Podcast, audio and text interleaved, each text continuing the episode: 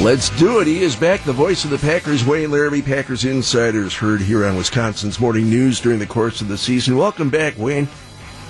Good to be back, Gene. How you doing? We're doing terrific, and I was going to say it's a return to normal for the NFL fans back in the stands, but then you got the Packers and the Saints. They had to move the game to Jacksonville because of Hurricane Ida, what that did to New Orleans. How's that going to affect the game? N- neither team technically with a home field advantage. It's a neutral site. The Saints tried to make it as pro New Orleans as they could, but is there any doubt Packers fans are going to take that place over? You know, it'll be interesting to see because part of the reason why the site was selected was the fact that it's hard to get to from Green Bay. But Packers fans, you know, it's a national fan base, and, and they're not necessarily coming in from Green Bay. So uh, it'll be interesting to see how the, the split is on the crowd. Well, we're going to send at least two more uh, when we give away our Follow the Packers prize presented by West Bend the Silver Lining in a couple of minutes here, Wayne.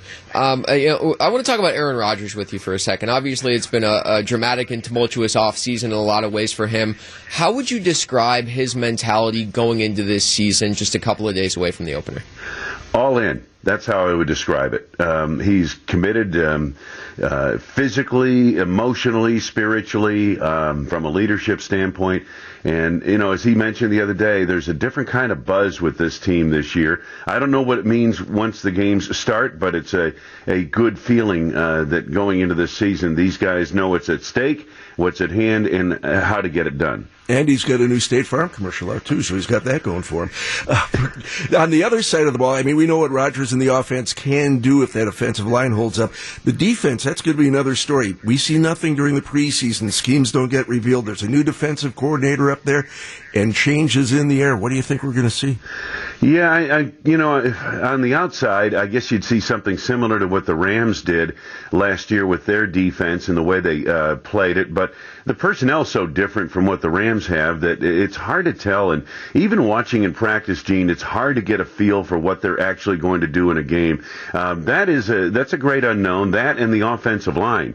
Um, you tell me what offensive line starts two rookies in it, and uh, they feel like. Uh, those rookies are going to hold up to the standard, which is a very high level of performance by uh, that line, and uh, that's another question mark going into this year, but one that Packers believe will be answered in the affirmative. Yeah, they got to make sure they keep Aaron Rodgers upright. Certainly, um, Wayne, this is going to be a different looking Saints team than we're used to because the quarterback is different for the first time in 15 years. No more Drew Brees. They're going to start Jameis Winston. When we spoke with Matt LaFleur yesterday, he said that Winston was going to pose a, a great test for his defense in Week One. What sorts of threats does Jameis Winston cause against the defense? We know he's turnover prone, but what does he do well? Well, he gets the ball downfield. I mean, in the games I've watched, the preseason games I've watched, Jameis, uh, especially against Jacksonville, he will add a dimension to that offense that they didn't have the last five or six years with Drew Brees, and that's a downfield passing game. Now, he doesn't have Brees receivers. Uh, Michael Thomas is not going to be there. Emmanuel Sanders is left in free agency. Jared Cook is gone in free agency, the tight end. But um, what Jameis Winston will do is he threatens the field downfield, and um, you know eh, that's going to be interesting to see how that the Packers defense, which has had trouble with the ball over the top uh, downfield in the past, and, and, just go back as far as the NFC Championship game to see that. Um, that's going to be interesting to see because I'm sure that that's where Sean Payton wants to attack uh, once when he doesn't hand the ball off to uh, uh to Alvin Kamara. All right, last thing for you this week, Wayne. What do you make of Aaron Rodgers' new look? He's got the flowing locks. He looks like Jesus out there. What's your opinion on his uh, his new uh, locks? I don't know. I don't see much of Aaron Rodgers except when he has a helmet on, so I I have no opinion on that whatsoever. but hey, if it works for him and it seems to be working for him, why not? Who? How can you argue with that? It's Vo- fair. Voice of the Packers, Wayne Larrivee. He and the Rock will have the call 325 here on WTMJ Saints Packers from Jacksonville. Opening drive with Brian D. That starts at noon.